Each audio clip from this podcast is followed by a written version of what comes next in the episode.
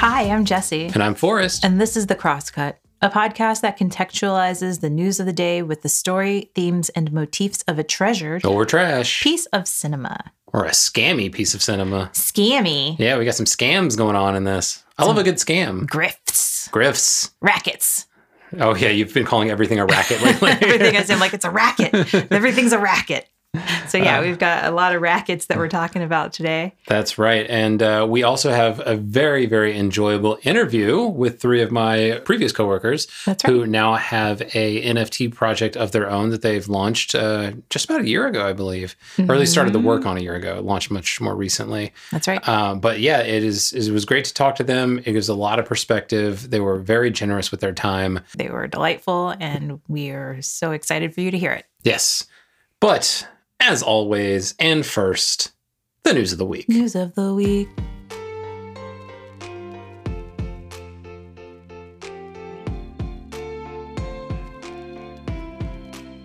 Spring is almost upon us, and according to NASA, the final full moon of winter, also known as the worm moon, made its appearance Friday night. It is expected to be closely followed by the bass moon. What's up? It's the worm mood, buddy. what? Pauly Shore was the worm. Yeah. That, was, that was my Pauly Shore. Oh. Mm-hmm. Check the message. Pauly Shore. I was getting like Tommy Chong a little bit in there. I don't know what I was doing. a bass moon is also what would happen when NSYNC would party too hard and get a little too tipsy. Oh, he would Lance Bass would moon you. Yeah. Oh, that. See, you asked me to choose between Bass or Trout. Now I wish I had chosen Trout. Wait, a Chicago gas giveaway sponsored by businessman Willie Wilson caused gridlock around the city Tuesday morning. Wilson gave away $200,000 in fuel at 10 different gas stations throughout the city starting at 7 a.m., where each vehicle received $50 in gas until the $200,000 was exhausted. When asked why he settled on this method of distribution, Mr. Wilson replied, I've always said, the best deeds of a great man are really to ruin a lot of people's day while ensuring that you get all the credit. It's like just hand out gas cards, man. Gift cards would solve the problem. You could just like put them in little chocolate bars and send them out to kids. Yeah, Call yourself Willy Honka. Oh my god. The House passed legislation Thursday that would suspend normal trade relations with Russia in a move designed to further isolate Moscow's economy in response to President Vladimir Putin's war in Ukraine. The bill passed 424 to 8, with all opposition coming from Republicans, including Marjorie Taylor Greene, Matt Gaetz, Re- Representative Lauren Boebert, and Dan Bishop, among others. In related news, calendar invites from the Federal Elections Commission appeared in the inbox for all eight representatives with a subject line that just contained emojis of a flying wad of money and a Russian nesting doll it just said, uh, how do you say thank you in uh, Russian? I don't think they ever do. A sick burn. Take that, Russian people. I don't know. I'm very sorry, Russian people. You're led by a madman. I feel bad for you. About 400 used bulletproof vests that were supposed to be donated to Ukraine were stolen sometime overnight from a nonprofit organization in Manhattan. While upset about the turn of events, the Ukrainians have asked that the next round of donated vests be, you know, unused. They would prefer the ones that will still stop the bullets, please. On Wednesday, Spanish authorities detained a mega yacht called Crescent that belongs to Igor Sechin, a sanctioned chief executive of Russian oil giant Rosneft, who sails the 135 meter long yacht under a Cayman Island flag. It was the third yacht tied to Russian oligarchs detained by Spanish authorities in three days. So I guess the Spanish authorities must be prepping for a big game night since they're playing my favorite game, Yahtzees. Hey, you know what they say when they jump onto the yachts? Hmm. No one suspects the Spanish acquisition. what is that a reference to? Monty Python. That no one uh, expects the Spanish Inquisition, but they changed it around. They acquired it. So that's okay. Devin's gotcha. laughing somewhere. I gotcha. the U.S. Senate on Tuesday passed legislation that would make daylight saving time permanent starting in 2023, ending the twice annual changing of clocks in a move promoted by supporters advocating brighter afternoons and more economic activity. Now, this has little impact on those of us who, after two years of a pandemic, have become nocturnal shut ins, but at least politicians can stop arguing over daylight saving time and move on to more important topics like what new ways can we invent to hurt LGBT children? Or is democracy maybe bad? I am very much enjoying this incredibly polarized environment that has absolutely nothing to do with with um, the side like Republican or Democrat. Right, right. People it's are- not about ideology. It's Oh, just yeah. like people like, oh, I like sunshine in the morning, and people are like, I like sunshine at night. We can't agree. And then there's like the rare people. They're like, I just like changing my clocks twice a year to make sure they work. Coronavirus cases are once again on the rise due to a new COVID variant, which is believed to be 30% more transmissible and accounts for a quarter of all new cases. The new COVID variant dominating cases worldwide is being called Omicron subvariant BA2, which coincidentally is also the name of Grimes and Elon Musk's latest baby. Oh, congratulations to the happy couple. And Omicron subvariant BA2. yeah, it's great for uh, great for SEO. A Central Florida man known as the Monkey Whisperer pleaded guilty after federal officials say he illegally sold a capuchin monkey to, quote, a celebrity client in California. The animal activist organization PETA later identified that entertainer as Chris Brown. Given the abusive nature of Chris Brown's relationship with his ex girlfriend Rihanna, authorities were highly concerned about Mr. Brown spanking his monkey. and that's the news of the week. News of the week.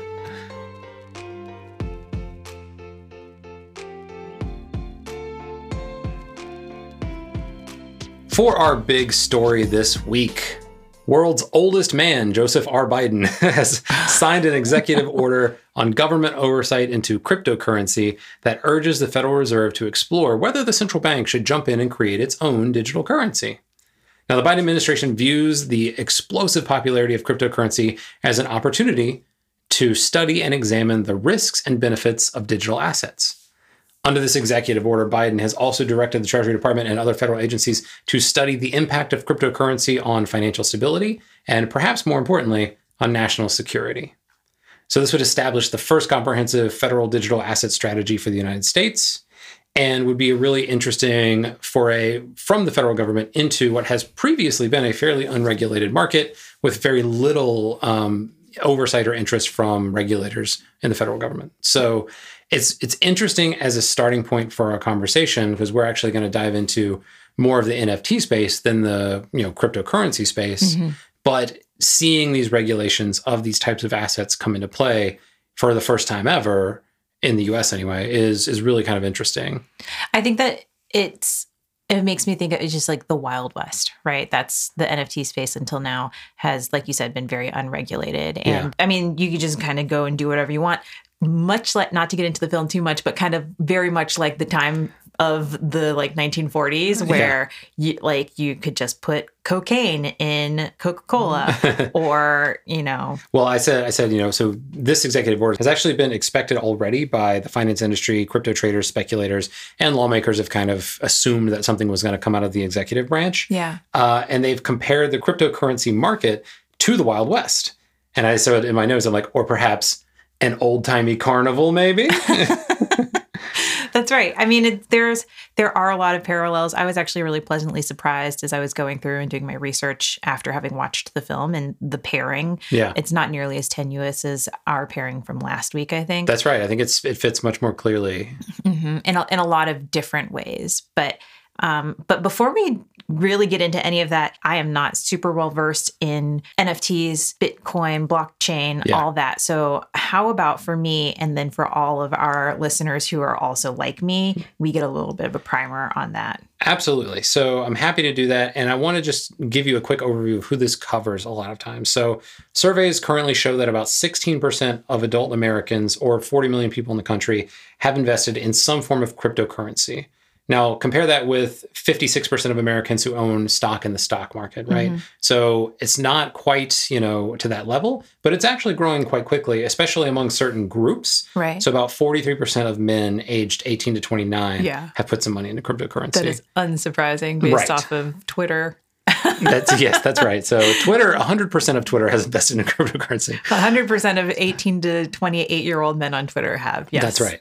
So the question is, you know, we get a lot of terms that you hear when talking about crypto, and, and I want to just break down what they sort of mean and Mm-hmm. how they relate to the structure of the technology. So the first thing worth understanding is the blockchain. Yeah, let's hear it. Okay.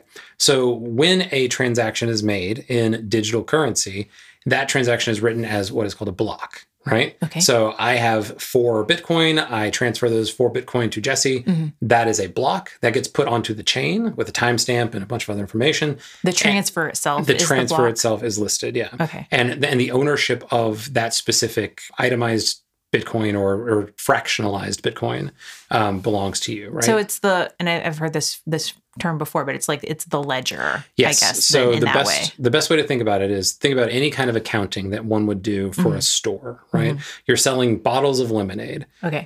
So somebody comes to buy you know five bottles of lemonade from you. You write that down in your book. I took five dollars, gave out five bottles of lemonade To That's- Beyonce. to yes, that's right. Uh, Beyonce also highly invested in crypto. Mm-hmm. I have no idea, uh, but you write that down in your ledger. Or you debit the the product, you credit the money, Mhm. and that is exists in typical accounting, right? Mhm. So now, rather than just having one copy of that ledger that exists on your desk or in your particular database, that ledger is now what's called distributed, which just means that everyone who participates in having Bitcoin Right. through owning a wallet is now responsible for a copy, a full and complete copy of that ledger. okay. So that is typically managed through the wallets themselves. Mhm. So that's just a special kind of technology that says, this belongs to me. I can log into it with my credentials and gives me access to buy, trade, or sell that cryptocurrency in my wallet. Okay. And those digital wallets. Yeah.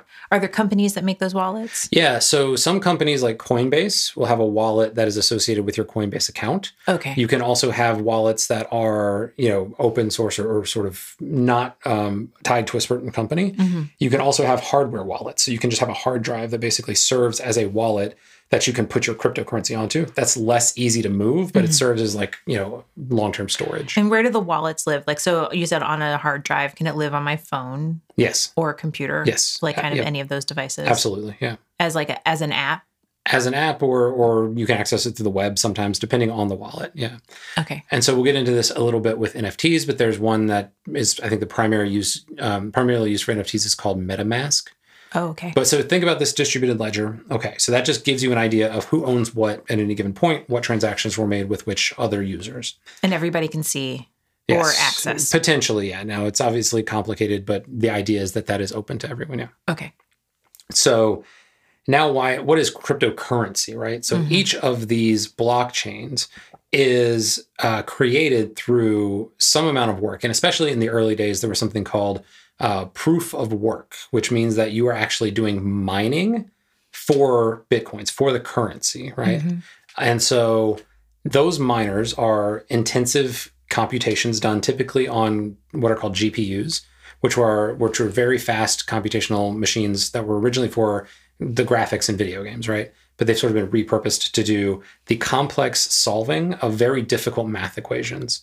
And the solutions for those equations um, are basically doing the work of keeping the blockchain organized. And so if you are mining for Bitcoin or mining for Ethereum or whatever, or Ether, what you're doing is a bunch of calculations on your computer. And for that, you are rewarded with currency native to that chain. So I remember when we lived in New York, my friend Jordan Mhm. had an extra computer. He was into gaming. He had an extra computer in his apartment. Yeah.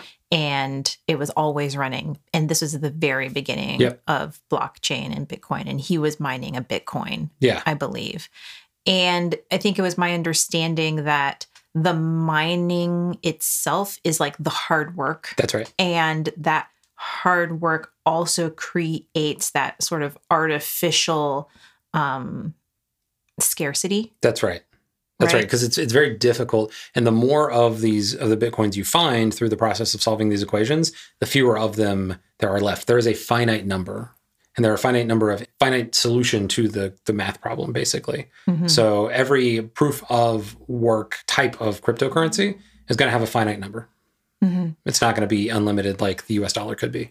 right okay it it kind of reminds me of diamonds in the way that you know there's a finite number of them but also you have a company like De Beers or whatever who like takes them and locks them away to create that Right. scarcity And certainly there are people. value. Yeah, certainly there are people who have locked away quite a bit of you know any cryptocurrency. I think the the Winklevoss twins were uh, notoriously high on Bitcoin early, and so they have. I'm not sure exactly what their holdings are, but um, it's a lot. So yeah, um, that's certainly one of the criticisms of these types of currencies is that they tend to be highly related to who has access to fiat currency. So if you're very wealthy, if you're multi multi billionaires in fiat currency like the US dollar, you can also be the arbiter of a lot of power in the crypto world by mm-hmm. maintaining a lot of this this currency yourself. Yeah, although I guess I'm thinking of like the the mining of it and the fact that it's locked away in this equation as also creating that scarcity, I guess. Like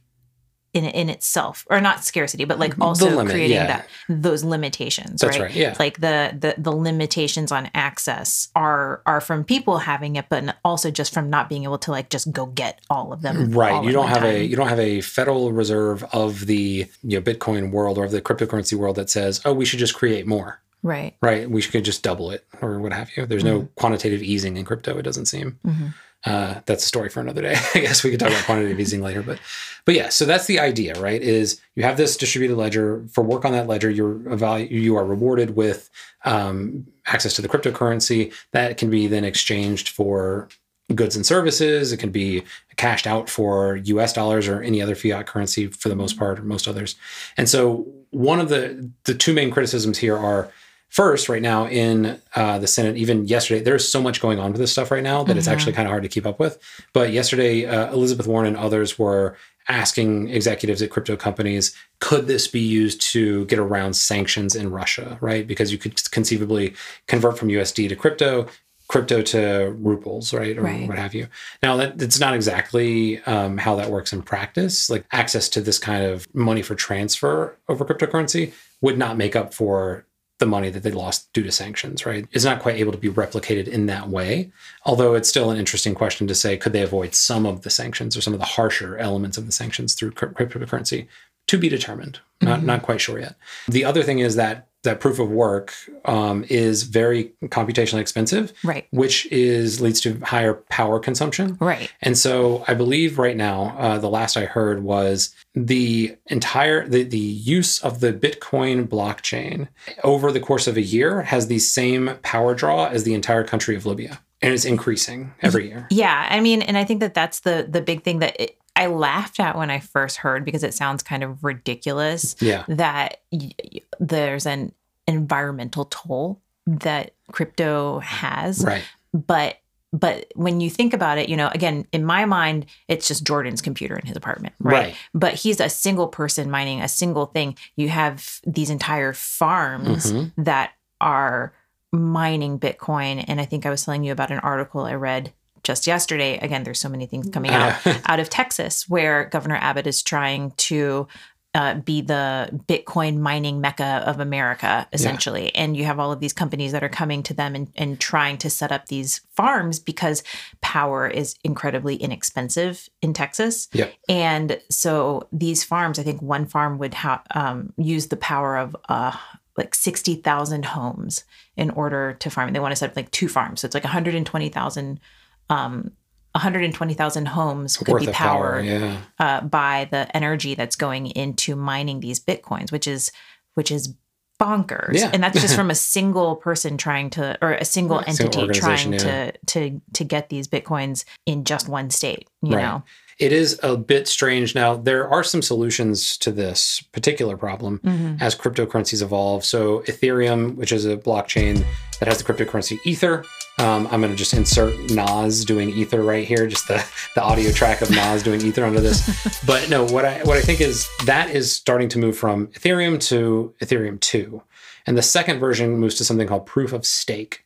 And so proof of stake means that you take a certain amount of that cryptocurrency mm-hmm. and lock it up. You get rid of some of that bad actor problem by locking away a percentage of everybody's cryptocurrency that they can't use. And it's called staking. So if you have uh, your cryptocurrency staked on the blockchain, that could be used as collateral to ensure that you behave yourself and that you don't pretend to be somebody you're not or use your cryptocurrency for bad or malintent purposes. So it's a it's it's a little bit of a different thing, but the point about that is is mm-hmm. you're no longer actually running these you know computations all the time to try and mine for you know coin. You are just locking up that coin as the protective aspect, and so you're not actually running the GPUs, which means you're not actually using that much power at all. Um, so it's Okay. it's a little bit complicated. We don't really need to get into it too much, Right, but right. but the crypto community in many ways is hearing a lot of the criticisms and is trying to address them, though it may be slow and maybe difficult. Mm-hmm. It's still you know in the in the quote unquote ether. Mm.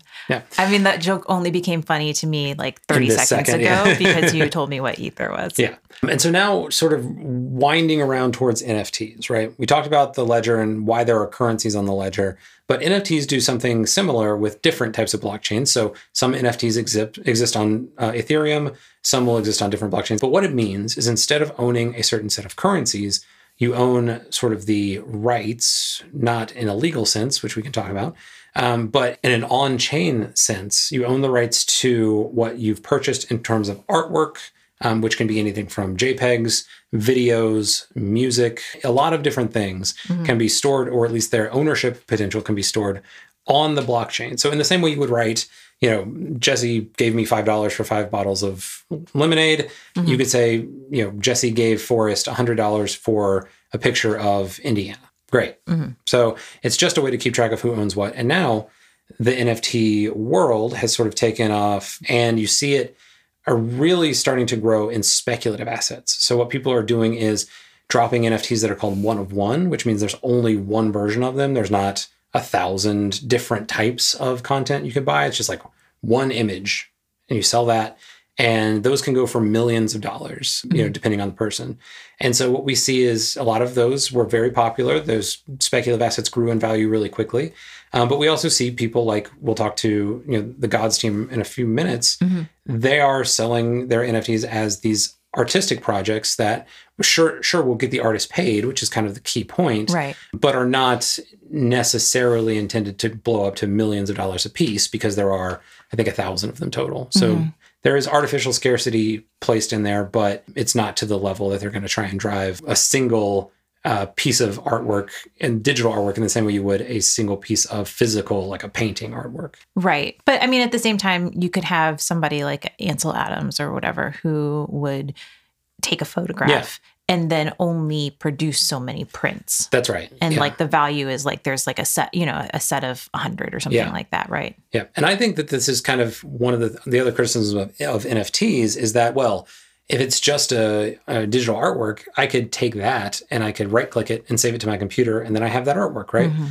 But there's there is no difference really between me buying the or asking for Christmas to get the Moonlight screenplay and the nicely bound Right. a24 book with the images and the, the description of the, the stuff, or me going to the guy who sells bootleg uh, screenplays in front of NYU and buying the Moonlight screenplay and like a thing that he put together, or me going on the internet and downloading it for free. Right? Right. There's there there has always been in art piracy. Mhm. There's always been different versions of the same art to come out. So you can buy a poster of the Mona Lisa, or you could go and steal the one from the Louvre. Like, you know, Right. plenty of different kinds of heists and scams and opportunities have always existed in, in art as a medium. Mhm. And I think that we're seeing maybe them happen faster and with a little bit more interest and intrigue because of the technological components Mhm. in, in NFT world. But it's not appreciably different from the way art has been treated throughout history, right? Like Mhm. We're talking about movies every week and a lot of people spend a lot of time pirating movies. Like it's you know it's not a it's not the same thing as going out and buying a steelbook like you know blu-ray or or 4k ultra hd blu-ray or something like that you know? Yeah, I, I think it's it's so fascinating that we have this entirely new kind of art and this entirely new kind of medium that has been born in a time after places like the Pirates Bay, right? Yeah. After we've had uh, you know the entire revolution of of people being able to digitize media and just take it for free um, from Napster Yeah. or wherever, right? And we have an entire generation of people who don't own physical things and don't even necessarily see the value in owning them. But then there is also this aspect of saying, but I recognize artists and I want them to get paid. And I recognize there is some legitimacy in like this this ownership even if it's not a physical thing Right. right it's it's in the the idea Yeah. of like legitimate art that you're contributing to an artist's career. or- Yeah, and and we'll hear you know Chad talk about this specifically, and, Right. and Jamie also goes into it. It's like how digital artists used to have to be forced to sacrifice some of their like art in order to make money. Mhm. It's like now it doesn't seem like that's necessarily the case. Right. Um, although you know you still have to find a market, you still have to do a lot of the in- early investment yourself and all that kind of stuff. That hasn't changed, but at least there is a potential way Mhm. for those patrons of yours to actually support your work. Right. I mean, we both, you know, again, living in New York, we both have friend, plenty of friends Yeah. who went to art school Yep. and who have had to sort of sell their souls in a way to like advertising. I, I Yeah. know so many artists or like art school kids that are in advertising and are paying paying the bills doing these things um, that Yeah. they hate. Um, our friend Tom, who used to work for Fox Business, Yeah. for instance, you know, and but at the same time, because they it's because they don't have those avenues. Yeah. And so one thing I'll say is, you know, people don't necessarily like the speculative nature of this. So an NFT goes out and gets sold for, you know, 200 bucks up front. And then Mhm. all of a sudden you see that jump to like several thousand and then, you know, several tens of thousands. And people are like, oh, well, that's just the speculative market driving up prices on things that, you know, are just silly little images or whatever. But the good news about that, Mhm. and this is one of the things that the blockchain provides, is there are these things called smart contracts. Mhm. And so what can happen is when the artist sells the initial NFT, they can put in there that any reselling of that NFT for a markup or you know uh, appreciation of value, Mhm. a percentage of that goes back to the original artist. So like a royalties almost. So, yeah, exactly. And so let's say that you know I bought a, a, a GAWD from the the crew for you know a hundred bucks, Right. and I turn around and I sell it for a thousand. Well, they get five percent of that thousand, right? Mhm. So not only did they make the the hundred bucks that I spent initially in in Ether, but they also get five percent of that thousand, so they get another fifty bucks. Right. If it later gets sold again for two thousand, they get a hundred bucks, and so it's great. It's like a way to actually continue to support that artist throughout the lifetime of their artwork, no mm-hmm. matter who owns it. It's not just a one time thing. Which is really interesting. I think that's actually a really smart way to approach that problem of how how can you become an artist for life, not just for a project. Right. Or how can you have like that sustainable income? You know, this was a, a thing that you had always said that you wanted to go into film originally when you went to film school. Yep. And then you realized you can't make money. Right. In film in the film industry, either you are a starving artist or you are Work for a studio. you know, you work for a studio or like, you know, you are George Lucas. Oh yeah, yeah. Right. Either you're like the biggest, biggest, biggest, or you're like a starving artist, right? That's right. Um, and and so it seems like this is a way to sort of find a, a medium place where you can just have a living and you can be sustained off of art, even if it's not you being the George Lucas of NFTs. Right. uh, I wonder if Georgie Porgy is getting into NFTs. That would be fun. Uh, maybe that Jar Jar NFT. No, I'm just Oh, kidding. no. Please don't. You know it would be worth so much. so so NFTs have actually become pretty commonplace in a lot of spaces. Brands have been using them, uh, you know, in ways that you would expect. Um, NB, the NBA has something called Top Shots, which are basically the digital equivalent of trading cards. Mhm. So you might actually have an NFT that represents a certain play or a certain player, and you can trade those back and forth. Some of them actually start pretty um, inexpensively at this point. I think much to the chagrin of people who own them early on. Right. Um, but you know, that's a it's an interesting um, you know thing to look at.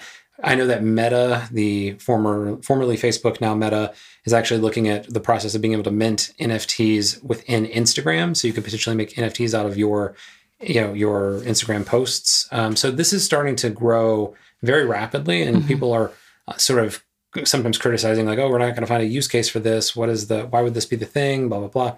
But we're just in the infancy, just starting to see people really pick up how they use these things in new and novel ways. Right. So it's still worth exploring. I think I wouldn't like throw this into the trash bin of bad tech yet. Right, but I mean, there has been so there have been so many innovations that have come out of art and that have come out of exploration where it wasn't initially Yeah. the the intent, right? And then later on down the road, you like you can start to formulate the ways that it can be more utilitarian. But at the infancy of whatever that may be, it was just for the the thought experiment. just do it weird stuff just to it. Yeah. just to do something kind of weird like i don't think that when the internet was first created that they were thinking it was going to be this like all encompassing like informational Yeah. like way of life. I mean, the internet started in DARPA in the 1960s, and it we didn't just get Al any Gore in a basement. right. We didn't get any real use case out of the internet for most of the public until the 90s. You know, so it's Right. it's really uh, it, it took 30 years for the technology to prove itself as being useful to the general population, and then another you know 20 years before everybody's mom was on Facebook saying silly things. So there are always Right. going to be skeptics now. Um, I think that I am not necessarily an, an optimist or a pessimist. I am just kind of interested in seeing where it goes. Mhm. But since we watched a movie about some cool scams, and I love a good scam, Let's hear it. I wanted to show you, I wanted to go over three examples of the bad side of this market, right? Okay. So, number one, uh, I want to get everybody's attention really early. So, I'll start with porn actress Lana Rhoades launched an NFT collection called CryptoSis before reportedly abandoning the project and draining most of the funds.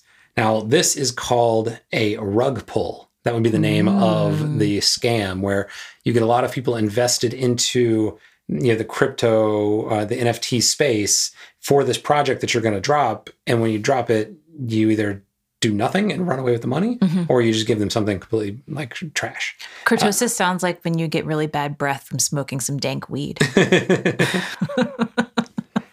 so Rhoades apparently made off with about 1.8 million dollars, and she denies that the project is a scam, but she's not giving any of that money back. Mm. She says it's going to her quote development team, and according to her uh, on Twitter, she has just been making fun of people who gave money to the project and calling them pores, and she's seems fairly deplorable. She seems like a bad person. So Mm. um, bad actors exist in all of these worlds, uh, Right. whether that is crypto or otherwise, but certainly makes for some fun news when it happens uh, in a place like this. Right. The next one is a NFT project called Balloonsville, and they made off with at least five hundred and ninety thousand, and it wasn't the first time they did it either. So the scam was actually pulled off by people behind another scam called Doodle Dragons, which took home over thirty thousand dollars the month before. So these scammers sort of take credit for their deception. Mhm. They actually went out on Twitter saying like, "Y'all really believe anything nowadays," and they claim to have used paid actors to hype this up and whatnot. I don't know how you can scam people like this and then not get in trouble or arrested for it, but maybe they remain That's anonymous. what Biden's getting on the case for. I but guess. that's exactly it, right? So if the questions are, you know, talking about risk and security, how do you securitize these kinds of assets, Mm-hmm. um, you know, through the SEC or otherwise? Mhm. And finally, probably the most noted one recently is a group of hackers that carried out a phishing attack to steal potentially hundreds of NFTs from users of the OpenSea platform. OpenSea, think of it as like Etsy, but for NFTs. Um, so it's one of the largest NFT marketplaces on the internet. Mhm. And the total value of the NFTs they stole was worth about $1.7 million.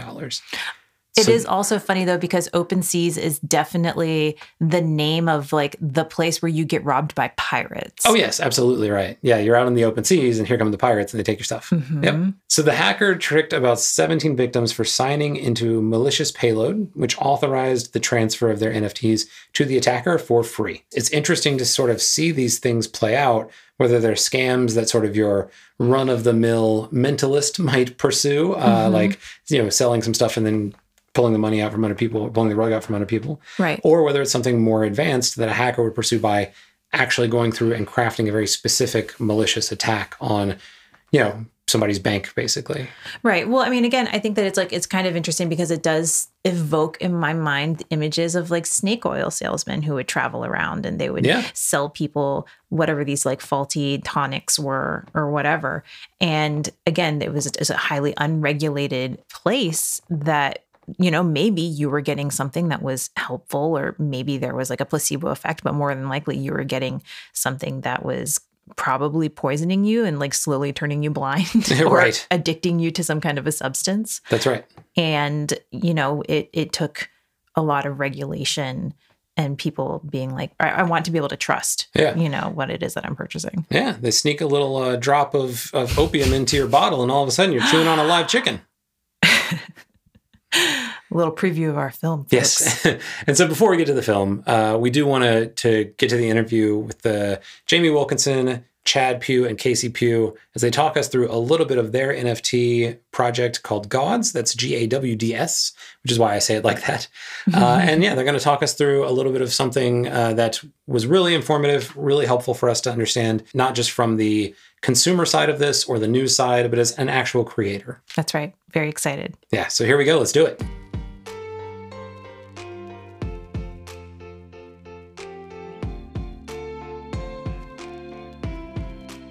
All right, everybody. It is nearly impossible to be both brief and complete with the introductions to our guest today, so I'll be neither. Uh, I have personally worked with all three gentlemen at VHX, which was an online video distribution platform uh, co founded by Jamie Wilkinson and Casey Pugh, and where Chad Pugh was the design director.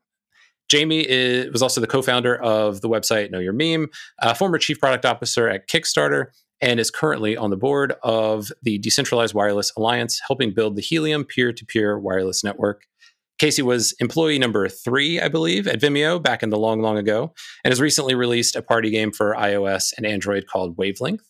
And Chad has over 15 years of experience in interactive products, including working on in car experiences for concept vehicles and virtual robotics interfaces with the Toyota Research Institute and is genuinely one of the best artists that I've had the privilege of ever working with and meeting. So uh, it's a it's a wonderful opportunity that we get to welcome these guys to the show. And oh yeah, they're also all Emmy winners for their project Star Wars Uncut. So guys, welcome to the Cross Cut. Welcome. Wow, glad to be here. Yes, great intros. Yeah, I had to put that together, copy and pasting from uh, from LinkedIn. So yeah, you're well, That was good. That was very yeah. uh, generous. Yeah, it was. It also highlights that I should update my LinkedIn. yeah, very true. Now, you know, the, one of the reasons that we wanted to have you guys on is because you've all been working on um, a, a, NFT project called GAWDS, uh, G A W D S. For those who are interested in googling, but I like that you pronounce the W. I yes. got to, yeah. yeah. Uh, I listen to a lot of Anderson .Paak, and he always does "Yes, Lawd," and so try to try to do that but you know, sort of uh, in, in, thinking about that introduction and, and, how I framed it, you know, you guys have been on what I would consider like the forward edge of the internet culture for you know going on decades. Um, not to age anybody, but you know, I think Star Wars Uncut was one of the first like popularly recognized and awarded user generated content experiments. Um, know Your Meme still remains like a working dictionary of internet subculture. Um, and at VHX, it was all about democratizing video distribution at a time when that wasn't really possible. Um, so, on that sort of idea of being on that bleeding edge, what is it about like Web3 and NFTs maybe specifically that seemed to scratch the same itch, or was it something something new? Well, for me, as a you know a designer and artist first and programmer very little specifically with the NFTs uh, and this culture, it felt like a way to publish and distribute your work in a way that felt rewarding for the first time in a long time. Web3 in general feels like pretty raw and interesting and lots of kooky experiments out there. So honestly, like the the genesis of of building on top of Ethereum has has has felt more like the initial web experience I, I had in college than um, than it has in years, and it, it just provided me a ton of energy and excitement, um, and the the with the side of feeling like everyone's getting rewarded. The people that are paying you end up getting rewarded if if it does well, if your project does well, and and you are rewarded. It, it just it just it really felt like a positive growth from what I've been used to. Yeah, I think that what is happening with Web3 and crypto and sort of the creative side of crypto specifically has a lot of ghosts of a lot of the media artwork that that I was also involved in, you know, a decade ago, where people are making projects that really kind of utilize the technology in new and unique ways and sort of leverage these new constraints and sort of this new format for publishing things and they're putting them out into the world with the huge and notable difference that the folks who were doing it a decade ago who are doing it again today people who've worked in digital art for decades have rarely, if ever, actually been able to sell the work and make any money off of it. The common business model among the media artists that I would work with was you make a really cool project and then an alcohol brand approaches you and says, Could you make exactly the same thing, but with our brand, our logo here? That was kind of the Faustian bargain that people would make. And one of the things that I think is really this unique opportunity with crypto is the fact that it is, in fact, money and everything is being bought and sold. There's a lot of complexities to that, and there's a lot of issues that can arise from that, as with all things related to money. But boy, does it feel really good to see artists getting paid money for their work. Yeah, it's it's interesting. So full disclosure, you know, uh, on the launch of GAWDS, I, I bought two of them, and so it wasn't because I was necessarily trying to like have a speculative asset that would grow, you know, my my portfolio or anything like that. It was like I literally enjoy Chad's artwork. I thought this was a cool project and wanted to support the team. So it's like there, there's a very simple transactional nature to this that I don't think uh, people see when they only look at like the scammy side of it.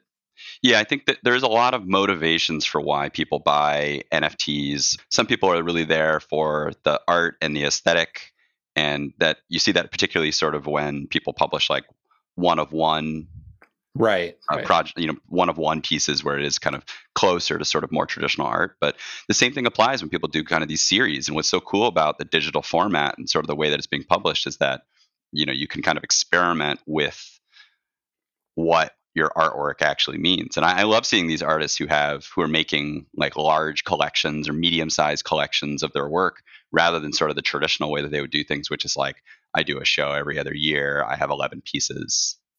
In my mind, it almost sounds like rather than thinking about this as an investment, which, you know, it, it, it is, but it's instead maybe like patronage of the arts, um, which, uh, you know, if you think about like artists, eh, you know, I don't know, thinking like Renaissance artists or whatever, right? They always had patrons that would help fund their careers. It's not like they were just, you know, creating art in a vacuum. And that was the way that you were able to have these great movements um, in art. And it, so it seems like maybe, I don't know, just like the the lens of saying it's patronage as opposed to just like purely like hard numbers investing you mean Da Vinci wasn't out there just like hawking paintings on the street? I mean, a little bit. I think he was, though. Oh, okay. Well, um, yeah, he had to self promote. Yeah, yeah, yeah, yeah.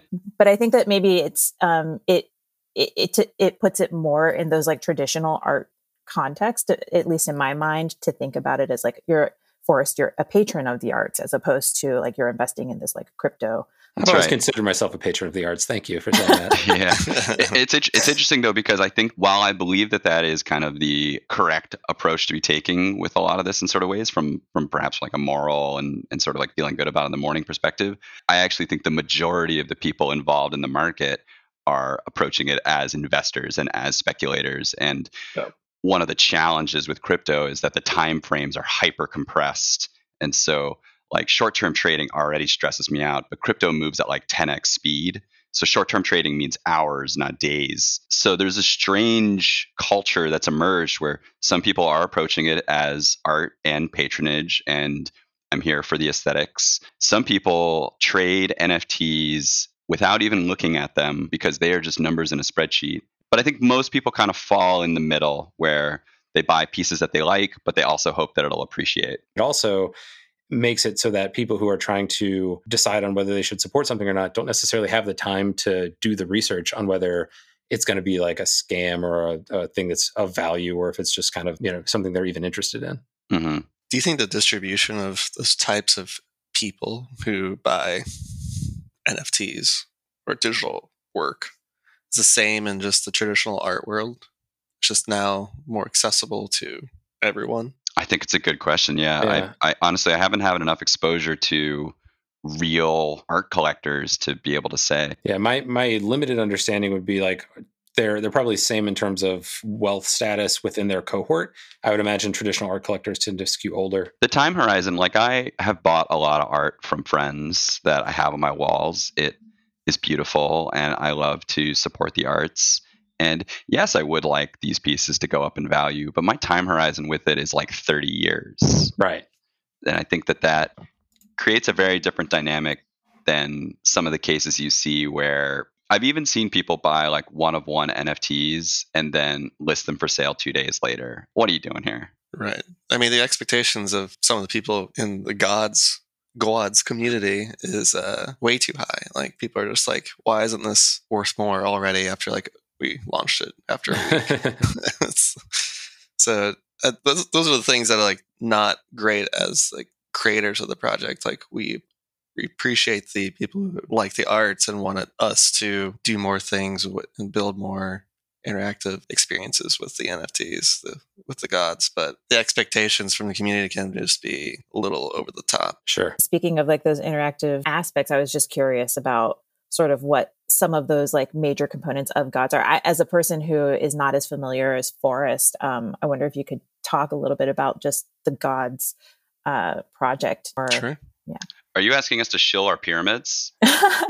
please because we're here for it. Yes yeah, please, please absolutely. The, the initial uh, name of the project was pyramid scheme so um, i mean it started from it actually goes back to like just before vimeo days that, that i worked there.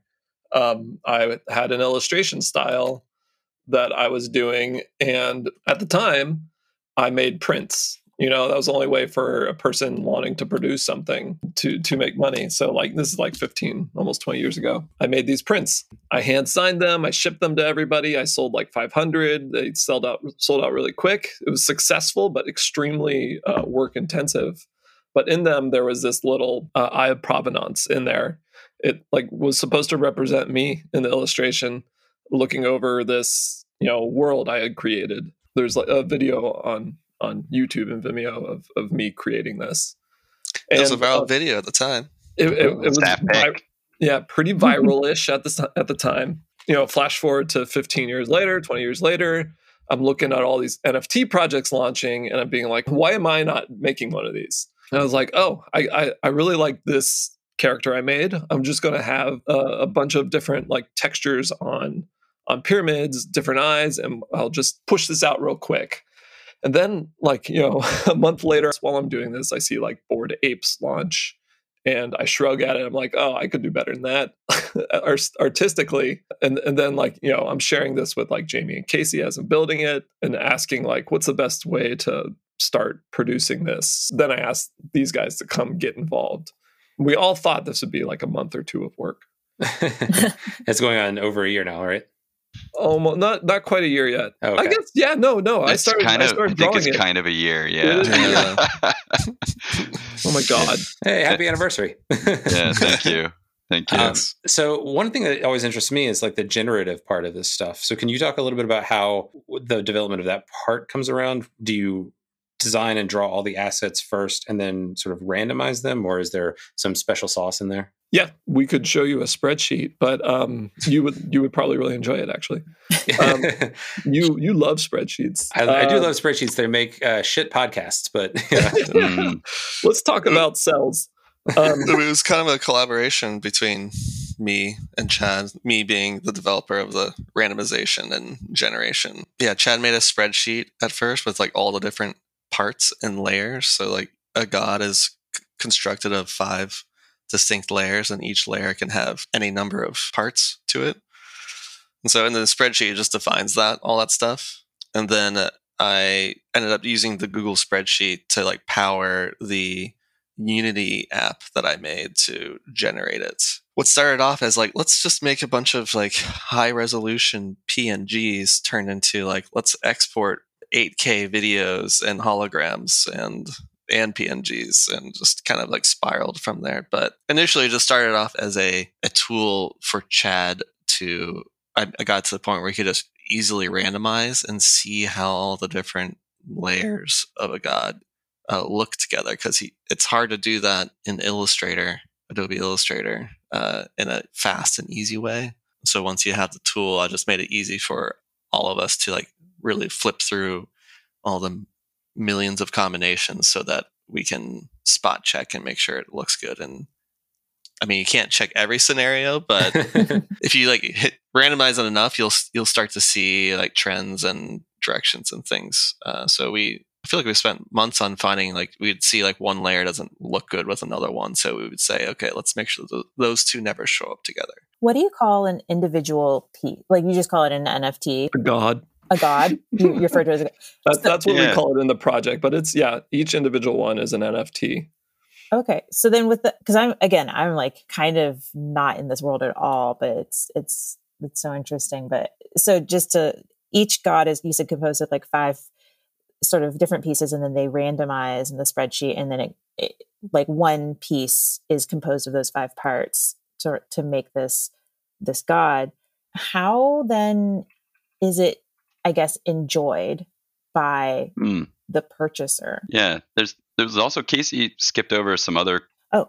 cool pieces of the production which help with the enjoyment of the piece. Where I, uh, don't, I don't know how, how much I should nerd out on it, but honest, well, Go wild. it's I mean, GAWDS is one of the first holographically rendered NFTs, rendered as a light field for compatibility with this Looking Glass. I mean, we're nothing if not tech forward media media art fans. Yeah, Casey's been working on these holograms forever, and so with a God, when you buy it, part of what you're getting is feeling of digital ownership. Like you do, in fact, own a thing, which is honestly very hard to explain to somebody who hasn't experienced it. Um, I would recommend just buy, you know, looking for some art and buying it in the same way that I feel like it would be hard to describe to somebody what it feels like to buy and own art in your home, um, which which not everybody values, but just sort of like supporting the artist and having the object with you. One thing that people really like about NFTs is like bringing your art collection with you. Like I was with people last night and they can show me their art collection on their phone, which is kind of novel and it's and it's not the same as showing you my Tumblr blog or whatever where it's like that in some ways that is an art collection, yes, but these are pieces that I've actually purchased and somewhat paradoxically start to build sort of emotional attachment to them and The emotional attachment is real. yeah, it's very real. Yeah, and, and then the last thing is that they're also, I mean, they're not just static images, or in this case, like with the gods, they're actually rendered as, like I mentioned, like as holograms, as movies, as images, as gifs. Like they're in, you know, eight or ten different formats, and we could render them as even more. But they're also pieces of code, and in this case, it is kind of comparable to like a like a game, like a video game item is probably the easiest way to think about it. You know these gods are composed of all these different parts and the parts have different attributes or they might have different values like you might have like a sword that's like a plus five sword or whatever and with the gods you have these we created i mean chad created this entire Lore. lore system yeah where these power alignments there's these the 18 powers and there's the three cults that worship the various powers and i think that's like one of the coolest things about crypto too is that it's like first of all like fundamentally it's still all money but they're also pieces of code and they are extendable and they are composable and you can use them in other projects and, And, what's they're so open to the public. they're You could- open to the public could use it. any exactly like like we talk all the time about sort of uh, doing collaborations with other projects and here is how we would go about forming that kind of a business partnership we would just build it that kind of speaks to a couple of like the criticisms that you hear where it's like people are like oh i can just you know right click and save this jpeg well sort of what you're indicating in part is well, that's not exactly how that works. If you actually want to go on and use your artwork in these games or other collaborations that you're talking about you do actually have to have that ownership on the blockchain with your like with your personal wallet in order to engage in the additional things that come along with that ownership space as opposed to you know it, it, it, somebody saying they can copy something is like saying that you can you know rip a dvd it's like congratulations that's still not the whole like people still buy dvds for a reason Exactly. Yeah. Yeah. And then people are experimenting heavily with what can you do with this token? And I've been to events where you need to prove that you own the thing before you're allowed to come in. People, I know artists who've set up sort of like collector only mailing lists and sort of one thing that I've definitely observed is just that it's there is more like crazy experiments happening with this stuff than I've seen in a long time. on the flip side of the creativity uh, and experimentation like it it it is also an evolving space and just like in the process of illustrating gods the space in which you were you know deemed a successful project like what determined that and what what made that happen changed you know every few weeks something comes out wherever like the paradigm has changed with like what is expected of projects or or, um, how to promote your work or how to how to try to s- sell your content. But it, it's been interesting to to like be constantly trying to sell gods in this environment. I would say different from the art world. There, there's like a technical and greater expectation of of like what what does this object do for me if I'm going to own this. The the evolution is interesting, but not without like problems. So like it started feeling to me like a giant artist renaissance. Right now, it might not feel exactly the same way. Now it feels like kind of like mini project startups. Kind of at a taking a step back more generally, that's why we're all here. Is that we tend to like to play with new toys, and like that's like all of Web three is just entirely new uh, industries building being built on top of it, and no one really knows. From my perspective, I feel like no one knows like what the end result is going to be, but everyone is here to iterate and experiment and trying a new thing, even if they don't know what it is or if it's just a dumb idea. There are so many different projects just just trying to push the boundaries of this technology because as people call call it, you know, blockchain is the world computer that can only process very little data and it's very expensive to do complex things. So there's a lot of like technically interesting challenges to like engineers. And I think that's what gets people interested. But I'm interested in how we can use it to build more utilities and utilities that everyone in the world can use. Right. Um, so I, th- I think these are all just baby steps towards something. You know, one of the things that we saw a, a big failure of Web 2 is like all of your personal data and information was uh, necessarily owned by companies like Google, Facebook, et cetera. And that's a, a real turnoff for a lot of people. And this is an opportunity to maybe have some of the same or similar types of functionality without having to turn yourself over to one major corporation. You kind of just turn yourself over to the the hive. yeah.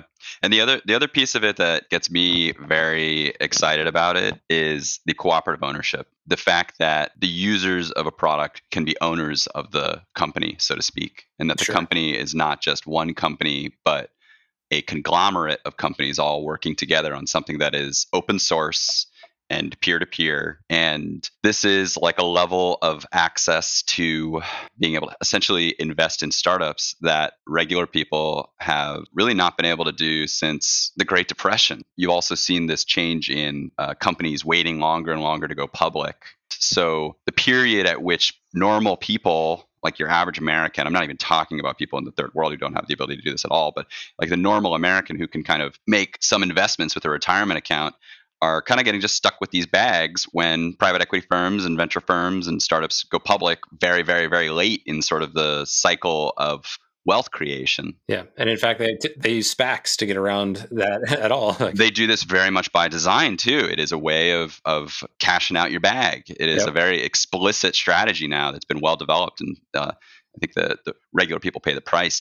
And I think it is so exciting to see systems emerging where regular people can participate and be part of it. And that's a lot of the work that I've done with uh, Helium and with the DY is the idea of creating a telecommunications company that is owned uh, in large part by its users. And people get so excited about that once they said like on the one on the one hand you can think of this as dangerous but it is so exciting to me to think about buying products from companies in which i own the stock and not just like Apple, but my local bodega, right? I would love to invest in my local bodega. I already go there all the time and I really like them. And I think more access to capital on both sides of this equation is really powerful stuff. Yeah, and besides, who cares about danger? We live in a pandemic at the beginning of World War III. Like, fuck it. yes. I saw an article, I think yesterday, where um, A Rod was talking about how he was giving some kind of presentation where he's talking about how people uh, might be able to sort of do that cooperative ownership of sports teams.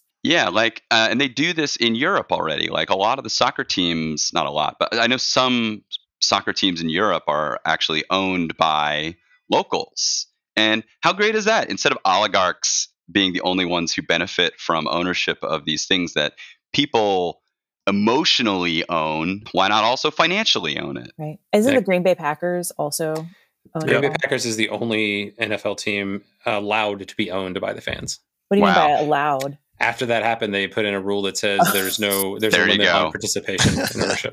Here we they go. Had to, they had to legalize their cartel. Absolutely, yeah. Like, and and it, it is so upsetting the more as an adult I've uh, learned about how rigged the system is like this. I, I know that it is it is somewhat naive and optimistic to say all you need to do is throw a blockchain at this but it is a definitely an opportunity to try to affect some change and to align interests a little bit better so then definitely back to like sort of what Forrest's first question about like democratizing it sounds like it definitely is an opportunity then.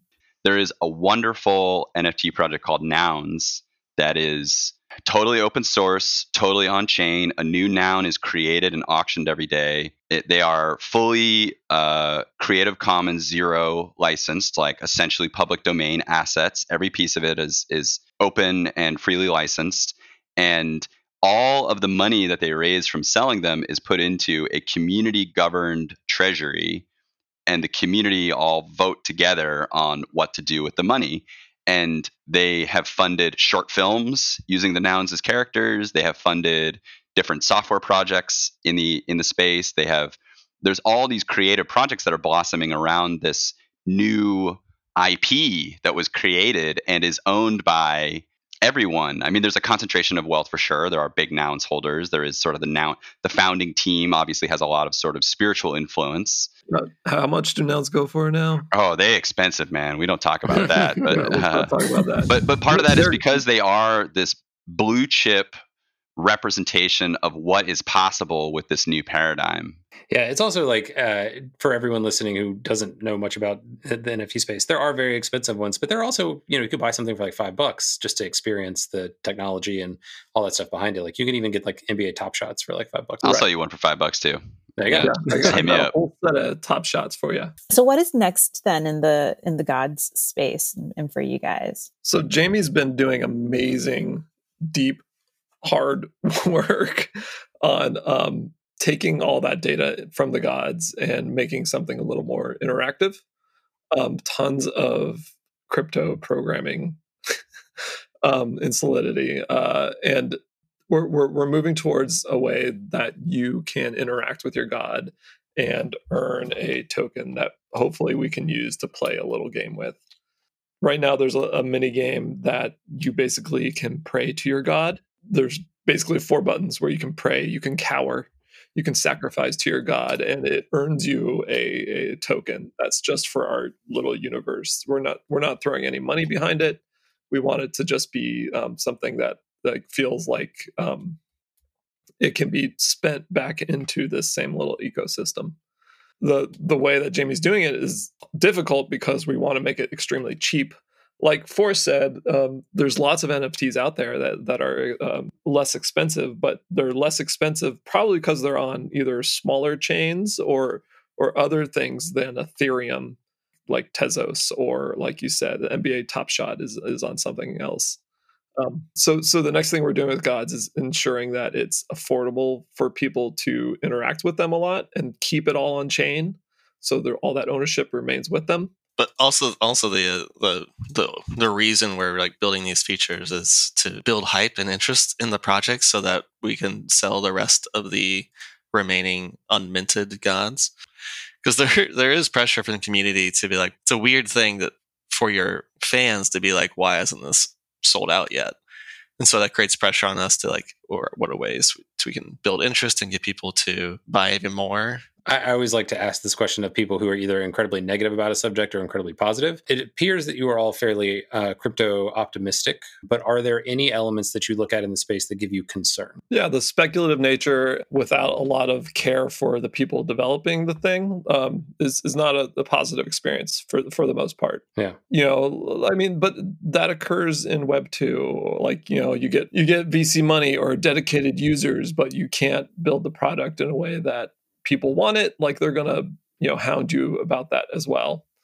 Um, we've definitely experienced versions of that at VHX and Vimeo, you know. Yeah, sure. But in in crypto world, it's, it's those those timelines and those expectations are are mega amplified. Yeah, just the just the, the compression of the timelines is unlike anything I've ever seen in my life. And calling it day trading is too long. It's it's minute trading. You yeah. know, it's yeah. it's really uh, there's a very intensive undercurrent of speculative trading culture through almost everything. And I think it's very important that artists or really anyone getting involved knows that. And so there's Right. a lot of uh, both just normal sort of financial risk associated with that, but because this is also pretty bleeding edge technology with that introduces a lot of new concepts, there's also a lot of technical risk, and that's part of why there's such high rewards and such like high yields on various like lending and saving protocols and things like that is because people get hacked all the time because it's Sure. it's there's there's all kinds of new surface area for hacks and everything's made out of money. But the speculative community, it's just like it makes it not fun at all and toxic. Yeah, I think people uh, often misalign their criticisms. They may criticize the technology or the way that it's being used, when really the criticism always boils down to it's people. People suck. yeah. Yeah, yeah. Yeah, and, and I think that there are it's um I think depending on which room at this party people kind of get introduced to crypto through, you have a very different lens of it because um, sort of like these, you know, artist, creator, fun building spaces are, are a lot of fun and people buy stuff because they like it and sometimes they sell it to make money for sure. Um, but I've also seen the boiler rooms where it is nonstop price talk. People are literally have no idea what they're buying. They just see tokens on a chart and they buy, buy, buy, sell, sell, sell, and it is straight, straight internet gambling. Unfortunately, all, a lot of the bad stuff always bubbles to the top. This, that's what everyone sees, and unfortunately, that's you know that what everyone knows. Like Right. Like It- there's a lot of distaste for all of this, and it's because of all the boiler room talk that gets surfaced. I think that's right. I mean, it's like uh, to compare it to the movie that we're going to talk about in a second. Uh, a, you know, a thousand people went to this carnival and had a great time for ten cents, but they make the movie about the guy who pretends to be a mentalist and gets you know shot in the ear. like, of course, you're going to make the conversation about the really crazy stuff, but it's Totally. not it's not indicative of what uh, the entire population looks like. Yeah, but those people came to watch the geek, you know? They're a little Like- strange. Th- those people came to gawk at at all, all all of it too. Like like nobody's innocent there. So uh, when they come in, if they stay long enough, are they given a Carney token? yeah, right. I, I bet there is a geek coin. so many. They all mean different things. I mean, like the the whole movie, like is there's there's a lure, there's like the sauce, the addictive part that they, they're they're taken with. the exhilaration, yeah. There's the Mm. exhilaration, and then there's the trap at the end of it. And like similarly to like NFTs and crypto, like there's the allure, like oh, I could make a lot of money on this new ten thousand piece project that just came out. I'm going to buy ten. I'm now stuck in this environment, so I've really got to like double down Right. you Mhm. know uh, i'm going to buy 20 because it's low right now and i think it's going to go up it doesn't go up you're trapped with holding this bag of pictures that you don't enjoy Yeah, and and now you're a geek that's reminds me so much of that um, Pixelmon project that was released recently. There was just one of these super hyped NFT projects. Um, they released all this incredible preview art, um, and people bought into them. You know, y- y- so often with these these releases, you're buying into them blindly as well. Like people kind of like you're like you have to sell all of them before you can even see the art for one of them. yeah it was like a, it was, it was projected as a 3d pokemon and and like did a great job hyping it up and selling it Yeah, it sold them for a without any fortune. artwork Hmm. Yeah, and and then and then the day of the artwork reveal came, and they were just awful. In, in And- fact, one was so bad that it became a meme in the universe and is actually quite uh, um, expensive now. Yeah. people This- this is the way. The worst this is the so much. way. Yeah, yeah, totally. Like it's uh, it's gone full uh, the room, and, Yeah. and uh, you're I like mean, that's classic internet trolling. classic internet. I love it. I do love Yeah. Those moments of just total absurdity It's right. It's all about faith, or, or, in in terms potentially useful for comparing to the movie. It's all about confidence, right? It's can you get people to invest confidence in you, and sometimes that confidence can be rewarded, which is great. That's how businesses work, and sometimes that confidence is a means to an end or a means to a, a scam. That's how you fall for it. Oh yeah. Speaking of, we're we're about to we will jump into the movie and, and spoil the whole thing. Yeah. Um, but uh, before we before we let everybody go who needs to go, uh, did you guys want to promote anything? Uh, do you have any other projects, Jamie? You could talk about Helium if you want, or Oh boy.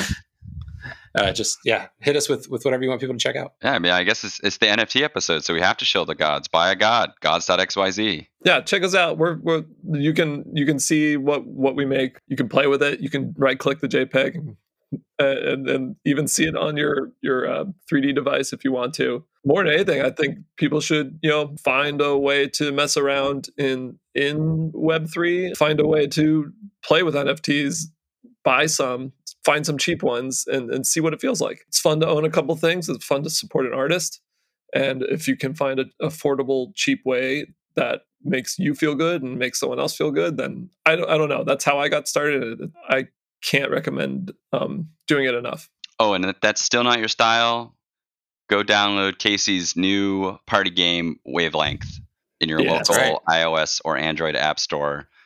Uh, there's zero Thank you, crypto, just vibes. Great party game. You can play with two to hypothetically infinite players in the same room or remote. Uh, wavelength.zone is the Nope. website. When did that launch, Casey? That was really recently, right? Yeah, that was like four weeks ago, I believe. Um, it's going it's going really well so far. Uh, I it's think I saw well you guys in- I saw you in the App Store. Yeah, we're in that iOS and Android App Store being got promoted. featured. Got promoted. Mhm, We're going to be mhm. promoted again, supposedly, in the main Today tab, which is like the first thing people see when the, they open it. So, turns out the Apple editorial team seems to like it, which is cool. But can I play as my god? Not yet. Oh, that is a that is Jesse. Now you're cooking with gas. You, you, you Now you're got- cooking with electricity. yeah, that's that's Web three mind right there. Yes, it is. Bridges are being built. Thank you guys so much again for for coming on, and um, this was this was so helpful. I think for me, and then for our listeners as well, who may not be quite as familiar with the NFT space. So, um, we really appreciate your time today. Yeah, as always, great to talk to you guys. We'll jump into uh, a little bit more spoilery uh, movie discussion uh, after the break.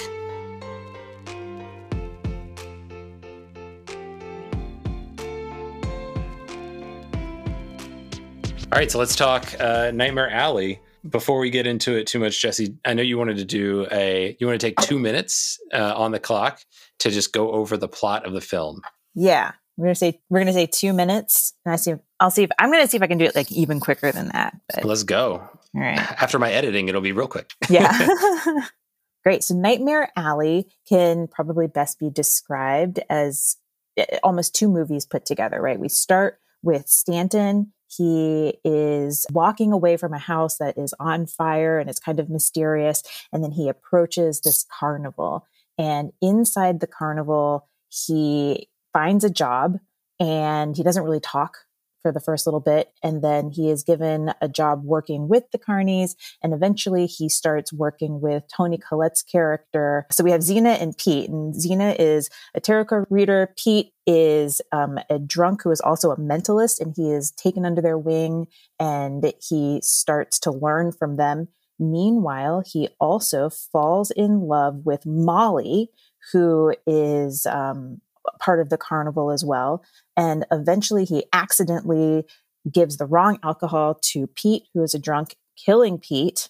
And Bradley Cooper's character, Stanton and Molly, run away together into the city. Once they're in the city, this is like the second half of the movie where they are living high on the hog, performing as mentalists. And, and then they eventually are, uh, they meet with Cate Blanchett's character, Dr. Lilith Ritter. And she is a psychologist who is trying to out Bradley Cooper's character as a fraud. And he humiliates her in front of this huge crowd. And the person who uh, Dr. Lilith is working for is um, this like sort of this really rich guy, and he wants to know if Stanton is a fraud or not. And once he is sort of proven that he's not a fraud, even though he is, um, then he starts paying Stanton all sorts of money to do readings for him. Meanwhile, his name gets around to this other really rich bad dude, and uh, and Stanton gets into all sorts of trouble there. Cool. So it's the the general gist of it. So, uh, and to ruin this for everybody, Yeah. uh, Bradley Cooper's character gets in trouble with that last rich guy, Mhm. uh, loses all of his money, which is stolen by Cate Blanchett's character, and uh, he has to run from the cops because she uh, convinces them that he's a madman who needs to be in prison. So he runs, hops onto a train, skedaddles back to another uh, carnival, which apparently are just think was it the same carnival though? beats me. It was the world is rife with carnivals, uh, and he ends up becoming uh, what is known as the geek, which is uh, basically a guy who's like half man, half animal, eats uh, chickens live and shows. Pretty disgusting. Right. Right. And- Classic subhuman stuff. Yeah, yeah, yeah. Is he a man or a beast? Right. And he's actually not a half animal. He's just um the like very depraved, like the lowest point of his life. Um and and acting like an animal. But Yeah. but but yeah, that's how they they advertise him to the people coming to the carnival. Cool. Cool. So uh, we we may not have made two minutes, but we'll get close. Definitely not. um, well, so a little bit of background then before we get too much into this. The release date was obviously very soon since this is um, one of our films that are leading up to the Oscars this month. Um, it was released on December 17th, um, 2021.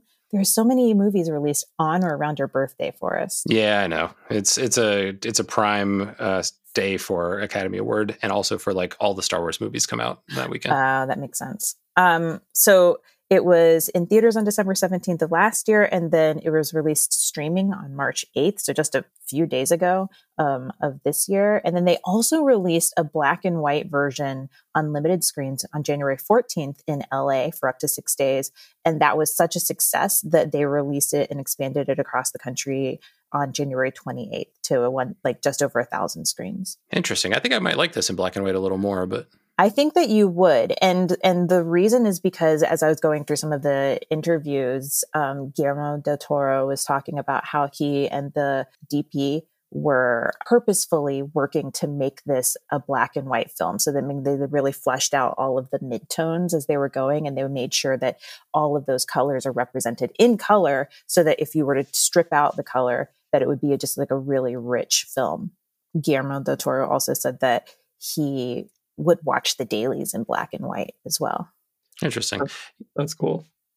Yeah, I mean, this is definitely a very like film noir style, and so it would make sense. You, I'm sure you get a lot of high contrast, very interesting, you know, black and white like texture. Yeah, absolutely. And and that and that's exactly right. You know, they wanted to basically make a a, a noir film. Um and so the first he said the first half of the film is is it's almost like two different films. And I'm sure that you guys probably felt that as you were watching it. But the first half was very like sort of neo film noir and then the the second half when he's in the city was supposed to be a lot more like classically noir in Yeah. terms of the way that it looks and feels. Speaking of look and feel, I loved the uh, opening when he's running through. So he's chasing after the the geek, um, and he's running in through the carnival, and they're Mhm. like, um, I forget if it was like a, it wasn't like a haunted house, but it was like the a fun house, yeah. fun house. Yeah, that was designed so well. That was really cool looking. It was very Yeah. cool.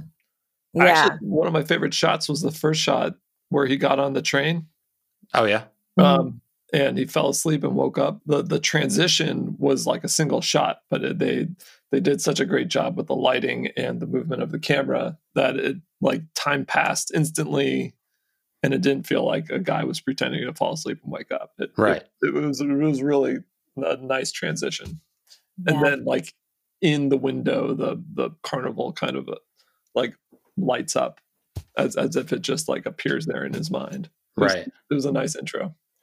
Yeah, they they also talked about how they tried to use a lot of like really long shots, sort of similar to what you would have seen in, in films of that era as well. Um, Yeah, Yeah. and they do. There's one scene where um, uh, Bradley Cooper's character is chasing Molly, uh, played by Rooney Mara, chasing her around a bus station as she's getting ready to head out of town and abandon him. Mhm. And that's, I think, one long tracking shot through that whole thing. And they like walk around through the bathrooms and through Yep. all the spaces and stuff. It was it was super well done. Yeah. Oh, so funny story about that particular scene. So this was a film that was uh, shot right, right at the beginning of 2020. Um, Oh. was when they had gotten started, and so they had to actually shut down production for six months at the beginning of the of the pandemic. And so the week before they shut down production, Rooney Mara went up to Guillermo del Toro and told him, like, "I'm pregnant. Don't tell anybody." and they were you know they shot that they shot that scene that you were just talking about where she's in the bus station and then they had to shut down everything for 6 months and so there's a point where you know he's chasing after her and then she goes through a door and before she goes through the door she's pregnant and then after she goes through the door she's had a baby That's hilarious. yeah. And so she and and they filmed like I guess all of the city stuff first. And so the carnival was what they shot afterwards. So you actually have her as like a a new mother to a seven week old baby um when she filmed all of the stuff at the carnival. and also like in like the bikini and on the Mhm. stage and stuff like that. That's yeah. wild. She said it was a really just sort of strange experience to to be playing this like ingenue sort of character while she also has her like you know breast filling up with milk every hour and um, she's you know she's got her baby and and it's funny to watch the interviews because though people will be like well what do you remember of this time she's like i don't remember anything i had a seven week old baby it is a blur what a what a creepy thing to play at the very end. What the uh, Oh yeah, Yeah. we turned it off. we did? we we, we uh, saw it. and Jessica's like, I don't need to see this. Just yeah, it is. Uh, yeah, for for her to have given birth and then play that part is just very wild. Yeah, Mhm. there's a, a scene or a couple scenes where Willem Dafoe, who runs the carnival um, and specifically some of the freak show elements, has uh, is in his office all of these containers full of like fetuses and stuff. Uh, one of which looks like it was sewn together with a big eye in the center of its head and stuff. It's very very gross. yeah Yeah, my wife didn't want to keep watching it either. Mainly, Yep. she didn't like she didn't like um the creepy factor. Yeah the creepy baby at the end was just it was too much for me i was like i can't do it. Yeah, um, apparently that lives in one of gdt's homes uh, because i guess he has several homes two homes in fact that are devoted just to like his items from movies and just like his toys and stuff and so Ah. he he has kept one of those or he kept that uh that specific prop Do you have the rundown of like films he's done uh, in the past? Because I know he won the Academy Award for Shape of Water, which also was about a freak and a, and a bunch of goo. Mhm. So Yeah. Um, I mean, I have his big ones. So Mimic was in 97. Um, Blade, and Mimic was like his big one. He did a lot of other stuff before that Yeah, as yeah. well. Um, but Mimic was his sort of really big, like American film. Um, and he did that with Miramax. And then in 2002, uh, he did Blade 2. 2004, he did Hellboy. he 2006, he did- Blade 2? yeah. yeah, the the like vampire killers in that one are, are pretty much aligned with his aesthetic. Yeah, yeah, no, it's, Yeah. He actually wrote three novels called The Strain that Oh, were like a post, uh, like an apocalyptic vampire sort of trilogy, and that became a series on FX. He also did Pan's Labyrinth in 2006, um, Hellboy 2 in 2008, Pacific Rim in 2013. oh yeah. forgot Yep. about that. He did an episode of The Simpsons. He did Treehouse of a Treehouse of Horror episode, if you can imagine. I remember that. hmm And then he did um, Crimson Peak in 2015, and then The Shape of Water in 2021. Yeah, and he was for a very long time tied to things like The Hobbit. He's a, a very interesting filmmaker and certainly has a very like unique vision, especially when it comes to like, oh, can we make things that are very creepy? Because yes, he can. Right. Yeah. He actually is still. He was um wasn't able to do The Hobbit. He had to drop out because I guess MGM was having financial troubles, and it was there were too many delays for his schedule. But um, he's a co-writer on that trilogy. Yeah. He wrote his first book when he was in college, which was a biography of Alfred Hitchcock. Um, that I think makes sense because as I was watching Nightmare Alley, I was like, this feels, especially toward the end, it's like it feels very Alfred Hitchcock. Yeah, the end, Like the the second twist. half, you're right. Yeah. I mean, very Hitchcock. Like there was just a shit ton of fore- foreshadowing. Sorry, should I not swear? You No, swear. total- swear. Okay. So this movie was ba- was a remake of a 1947 film by the same name, right? That's right. So it was a remake of a 1947 film, but it was actually so that 47 film was based off of a 1946 book Huh. by the same name. and and so when GDT and his team were were creating this, they actually wanted to make something that was um, not a remake necessarily of the film, but really was a retelling of the book um, instead. And um, the the writer of the book is also very interesting. He is his name is William Lindsay Gresham, and he was sort of this guy that was like on a spiritual quest to like learn more. So he was into Buddhism, tarot, psychoanalysis, um, early Dianetics, yoga, physical, like physical culture just in general. But, um, and this was all the way back in like the 1940s. Um, he fought in for in the Spanish Civil War, which is where he was first introduced to this like idea of the geek. Um, oh, okay. Yeah. And then his and his wife left him randomly. His wife left him and married C.S. Lewis.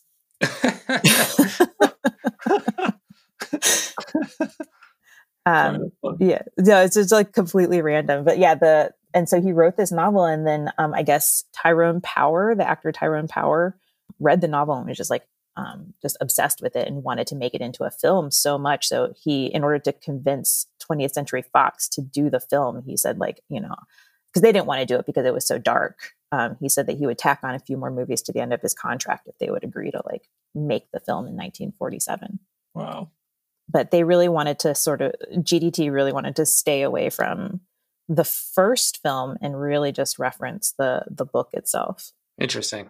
Yeah. I didn't know about the the book film history. I went into it pretty blind. As did we. I yeah. actually thought like go, just watching the trailer, it tells you nothing about the plot.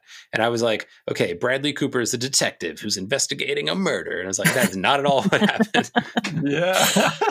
I um I try not to even watch trailers. I like to just go in almost any situation, unless people are really talking about it and I need to see the trailer. But I, I, like to go completely blind and just as long as it's not a horror, I'd like, yeah, I'll go in and watch whatever.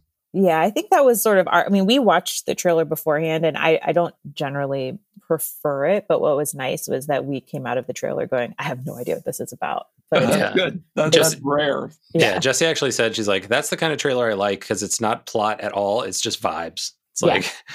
just cool looking shit. And it's like, oh, if you like the way that this looks, you might like this movie. On on the flip side, watching the film, like after William Dafoe gives a tour of how the geek is created, I'm yeah. like, okay, I know what's going to happen for the rest of this film now. Absolutely the same. Yeah, I, mm-hmm. I felt the same way. Where it's like, oh, that he w- they would not explain this if it weren't going to be the case that Bradley Cooper ends up being that guy. yeah, you guys have so much more foresight into this than I did. I mean, like toward the end when he came back to the carnival, I was like, oh, okay, I guess this makes sense. This is what's going to happen. But I, uh, I, I think I just tend to watch movies where I'm just along for the ride.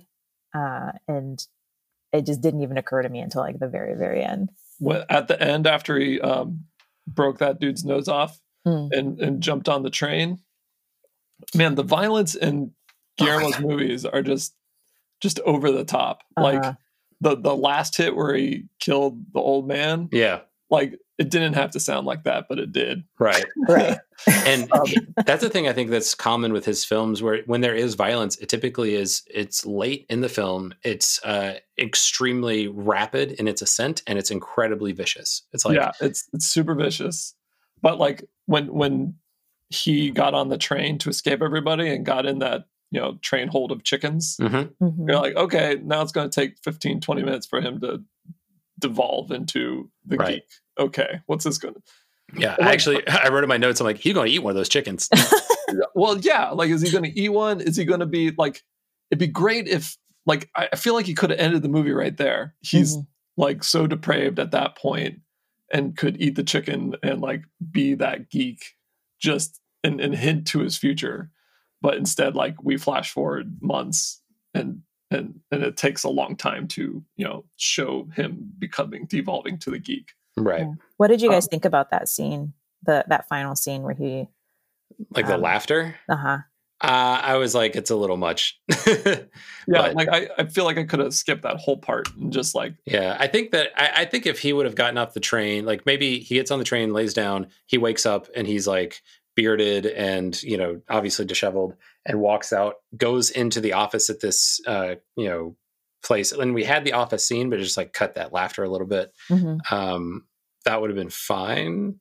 Um, but yeah, it did seem to go on a little while with like the other homeless dudes he was with um, around the campfire and all that kind of stuff. It's like at that point we kind of knew where it was going, so it should have just gotten there. I think that they were. They, I mean, they were really wanting to like build to that final scene. Yeah, and um, and Cooper and GDT talk about how. I mean, that's like sort of the pinnacle of the film for them, basically, or just like that's the um, where everything is leading, and that um, Cooper was so worried about not being able to get that that take.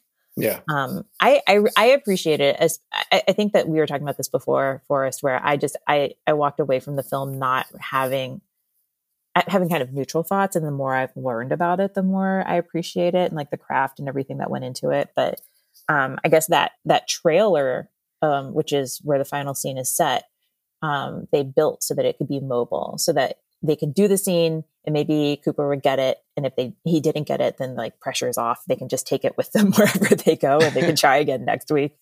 Um, and the scene that the the take that you see in the film was his first take. Oh well. Yeah. I have this perspective on Bradley Cooper as an actor where I still think of him from like Wedding Crashers and the Hangover movies and stuff like that. And I'm like, is he a movie star or is he an actor? And I'm not sure mm-hmm. I've come down on that yet, like where I think he he sits with me because he's he was good in this for most of the movie in large part because it's like he has to play a guy who's like a little bit more handsome so he gets by on the confidence in his looks and styling mm. uh, but when he had to like turn it on at the end with the scruffy beard and everything i'm like you still look too handsome to have gone this crazy I had the opposite feel. I was watching him and I had the opposite feeling where I was like, he's not handsome enough to have all these ladies throwing themselves at him. I just don't see it. But well, in the 1930s, you know, handsome was a different thing. sure, he's quite tall, um, I guess. But I, I, just, I don't know. I was like looking, I was like, I don't think he's that, I don't think he's handsome enough to have some lady just giving him a hand job in a bathtub in the first five minutes that she met him. But I don't know. I guess uh, maybe for the 1940s. Yeah. Did you see the rest of the people around her? That's true. I mean, yeah, in co- compared to the rest of the carnies, what a handsome no. fella. That's true. Um, what do you think, Chad? What do you think of Bradley Cooper's acting? Did he like pull it off for you, or were you like drawn out of it by the fact that he's Bradley Cooper? You know what? Like, I feel like he wasn't time period appropriate. Yeah. Uh, so something about him that never felt like it matched with like who they were representing. You know who um, they like originally he felt want. a little too fresh. Mm. Originally, um, they were going to try and they uh, Leonardo DiCaprio was set to play the role. Yeah, I I could see that working. Maybe I don't know. For some reason, um, I yeah, I don't know if it's because of The Hangover and all those, but like, yeah, I, he I has, He yeah, took he has, me out of the, the mood. He has he has like a innate charm to him, which I think is why I say like movie star, right? Like he's got this sort of kinetic energy, this like mm-hmm. um, sort of steely eyed confidence a lot of times. And I, I think that worked in parts of this movie, especially where he was like, you know, the high society mentalist who was doing two shows a day at the Copa. Like that vibe matched with that for me. But like the oh, I'm just a worker who's sitting under the you know the tents at the carnival, and I'll go run out in the rain and fold up things. I was like, ah, I don't know, man. I feel like uh, I wasn't getting enough of the down and out from him. I don't think that he was supposed to be down and out as much at okay. that point, though. Um, from the way that they were showing or that they talked about it, I think that you know he he certainly had a past that he was running from, um, but at least um, one of the things that they had him do was um, GDT told him that he wanted him to like learn about boxing because that's how a, a, a man like of that time like would would learn how to carry themselves, especially if they come up from like you know hard times or whatever. But um, he wanted him to like sort of move in that way and to and to show um, like in that in that opening scene where he's in the fun house um, almost like a balletic like ballet type movement when he's like taking the guy and throwing him to the ground to, oh, sure. to show that he's like very sure and confident in himself and like um very um physically confident in in his ability to like take people down and, yeah. and his physicality um yeah. as no, he definitely looked like a guy who could beat people up right and then and to do it like swiftly without any effort or like forethought or afterthought you know yeah what did you think in terms of like themes of this movie Yeah, I mean, I think the big one that ties in with sort of some of the conversation we had earlier Mhm. is confidence, right? It's Mhm. it, it was the idea that he traded on his ability to convince people that he could do something that he couldn't really do, and in part that was for entertainment, and that's great, and you Mhm. know, not a not a huge deal. But in part, it was, um, you know, to to make himself rich at the expense of others, which is where it turned from being you know a mild entertaining pleasure to being a, a genuine scam. And i think that it was nice to see that um, represented in part by david strathairn's character early on where he's like look you know this book that i use for this mentalist stuff you know these kinds of tricks they're for fun they're to get people you know some sort of enjoyment but we don't do spook shows right? We don't tell Mhm. people that we can see they're dead whatever because that is uh, it crosses the line it gets dangerous at that point and so he had a code, right? Man's got to have a code. And Mhm. Strathairn had that. And we see that Bradley Cooper does not. And that sort of um, cycles back to what we saw at the beginning when he's dragging this dead body into the floorboards of a house and lighting it on fire. It, it's, you know, he has to figure out a way to make it through the world um, by leveraging really nothing other than the confidence that he can create in his character. So I thought that was a big theme for me. Yeah.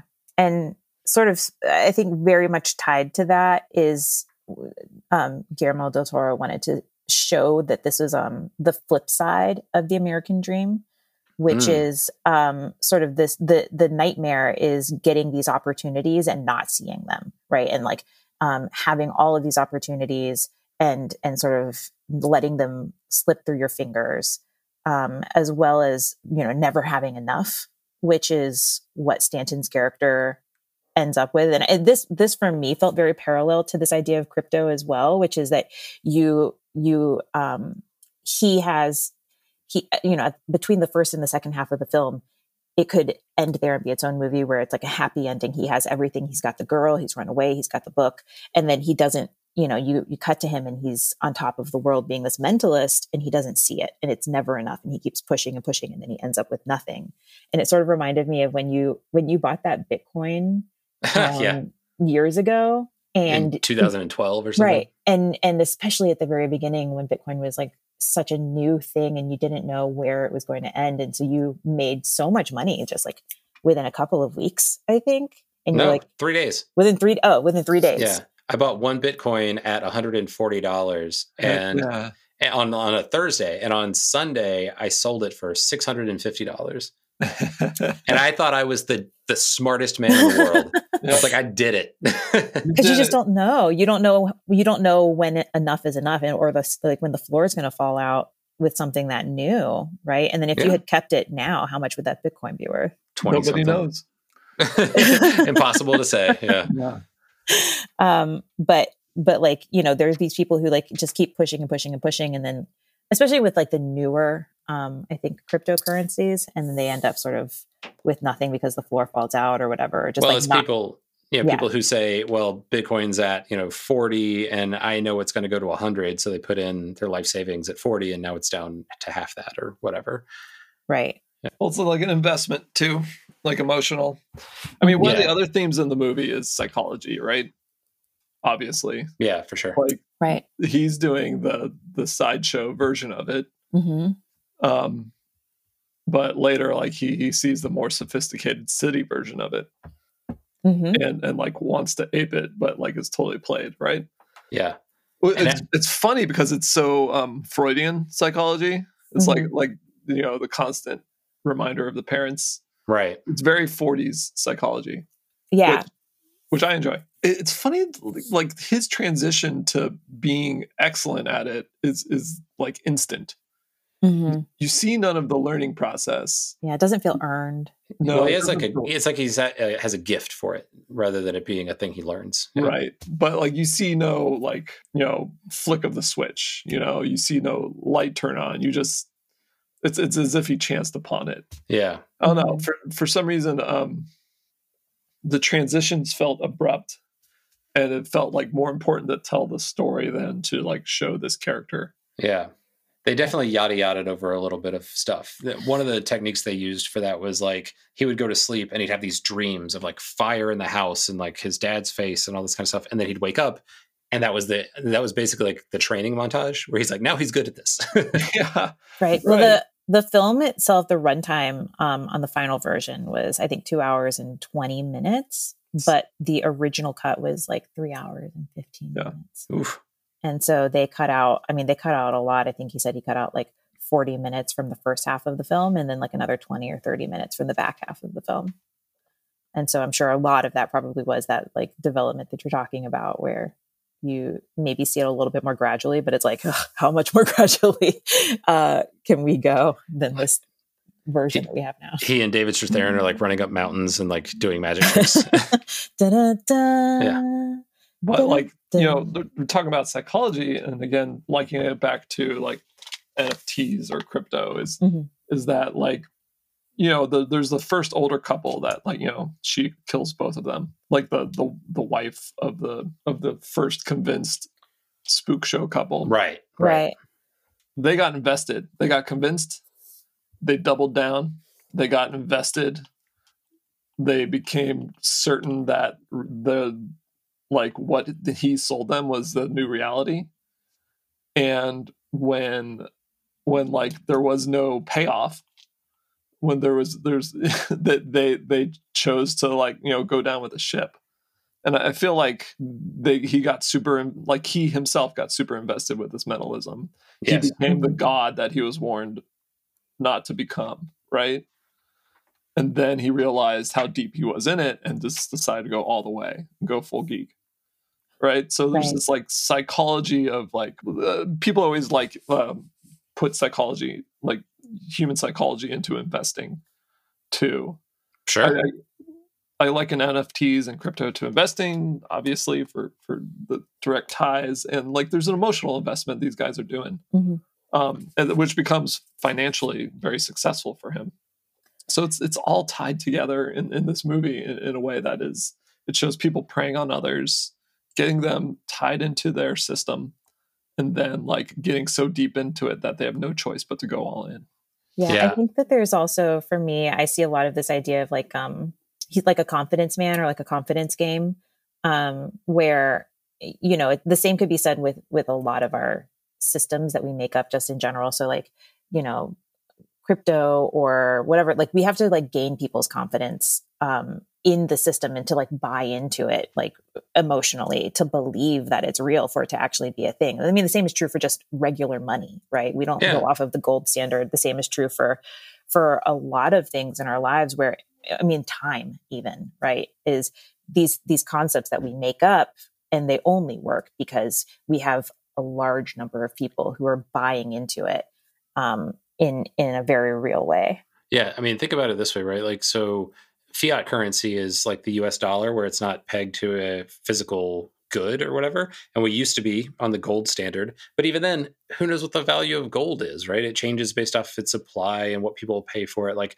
the value of something is what people are willing to pay, full stop. And in order for people to pay for something, they have to have confidence in it that it has value or worth. And that's what exactly what a con man or a con artist plays off of, right? I mean a businessman, a It's sales the, guy? it's the same right. thing. It's exactly right. And right. so, or diamonds, right? Is another example. yeah. And Chad, you said this before we started recording, but it's like if crypto is like the the carney at like the carnival at the beginning of the movie, like then the psychiatrist at the end of the movie is like Goldman Sachs or it's like high finance in like Manhattan, right? Mhm. It's they're playing the same game, they're stealing the same money from the same kinds of people, just doing it in sort of a different way in this in the movies. Yeah, it's a more sophisticated, more like the, the sales job is easier because it's been like widely accepted by a giant population. Right. The, sale- the sales job is not important, but the person executing it still has to, you know, have a lot of confidence. Yeah, but Stanton even calls it out, and and this is something that that they talk about too. Stanton calls it out with a line where he says, um, you, "To he says to um, Lilith, you have your racket just like I have mine." hmm And at the time that the novel was written, psychoanalysis had like originated in Europe, and it would and it had come to America, but it was actually seen for a really long time um, as just being this like another piece of hucksterism that didn't have any credence and was like too hokey for like the common sense American way of life. And so it it you're right, it came over and it was like starting to gain a lot more sort of prestige, but for a long time it was its own sort of grift as well. Don't Um, talk about your feelings. Let it turn into something else. but but yeah, it's like it's more shiny and it's more polished, but it is it, it is its own thing. And I think especially back then, a lot of medicine and, and psychoanalysis um, wasn't necessarily based in science. Um, Sure. I did get distracted a little bit in Mhm. uh, scenes with Cate, um, Cate Blanchett because she had the button under her desk that would start the recording of her patient sessions. mhm. And I'm like, what are the mechanics that get that thing to work? Because it was a button and then would open the wall and then out from the wall would slide this giant tape recorder.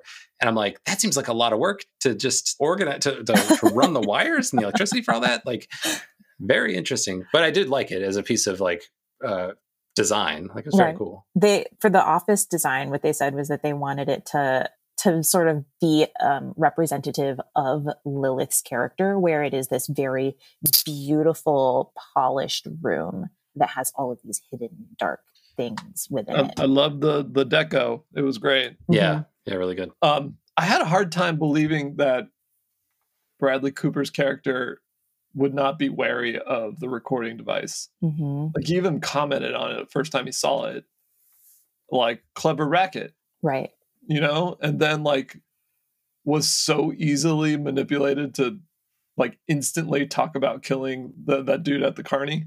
Yeah. hmm From a story perspective, I understand why it works, but it was incredibly hard to believe. I was Yeah. like, well, this very savvy cards to his chest dude right just just fell for like that. I don't know. It seemed very hard to believe. I think the way they were trying to play it was that he was very he had evolved to the point where he thought he was like Superman and he had uh, the world figured out and he was always the smartest one in the room. And so it wasn't that he necessarily was just trusting her, but he just like wasn't fearful about what she could do to him because he thought he was on top of everything, but he was actually much dumber than he uh, let on. Yeah, I think that they were trying to say that she was they were both formidable and Right. um, they bring out the the bad side of each other and they like escalate it. I but I think uh, you know, I, I think absolutely to Chad's point that for me, I really came away with like not great feelings. I've, I I like a lot of it now. The more that I learn, but I do think there's this disjointed sort of movement through the film where I don't see all of the connections that are made. I don't see all of the motivations. Yeah, Um, I, I would say like right off the bat, I I came away from the movie being like, well, I would I would watch that if it was on an airplane again, but right but uh like the craft was amazing. I loved watching the Mhm. shots. I'd love to learn more about that. The story and everything felt I I wouldn't call it Oscar worthy, you know? right, right. I I would give it technical awards. i think it felt like something from the 40s though where you maybe they just um it, a lot of times when i watch older movies i also have a similar feeling where i'm like but why did they do that that doesn't make any sense like you're just it, they're going along with the plot for the sake of getting to the final you know, right. And, end and like like a more innocent, less nuanced time. Like Mhm. you, you didn't have to have a, a movie, a thriller, like keep you on the edge of the seat just but by like wondering what was going to happen next. I think that audiences just expect m- more from the way that a plot gets driven, just based off of like other, you know, there's so much that has happened since the 1940s in film and in stories, and and so when you watch something like that, you know, for me, I, I did I did not I truly did not understand Lilith's motivation until I like went back and listened to a bunch of interviews where it was like basically all of it stemmed from I guess her being that first initial humiliation Yeah. um, and that was all based from there that was like her entire sort of motivation was to just like turn it around and like destroy this man but like that just doesn't make any sense to me and, and i didn't get that at the time when i was watching it Yeah, I think they they do mention it at the end when she like starts to record him for the last time and then ends up shooting him in the ear. She lets on that that was what her motivation was, but it Mhm. happens in a moment of like complete chaos, so it doesn't necessarily register with the audience. They're just like, "Holy shit, his ear flew off!" Right. and then, uh, so you know, while she's talking, it's not necessarily something that's really like sticking with you. Um, what is this? So is no? I know this is nominated for Best Picture. What other nominations does it have, or if any?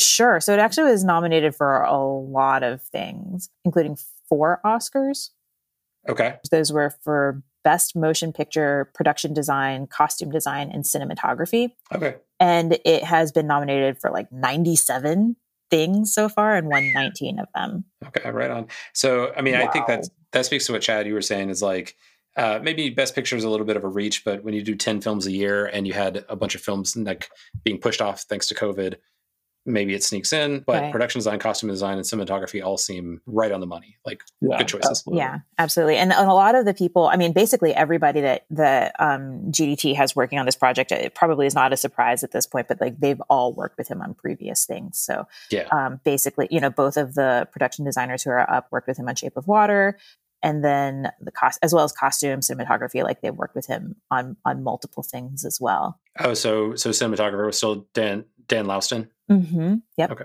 Dan Laustsen. Um, and then costume was Luis Sequeira.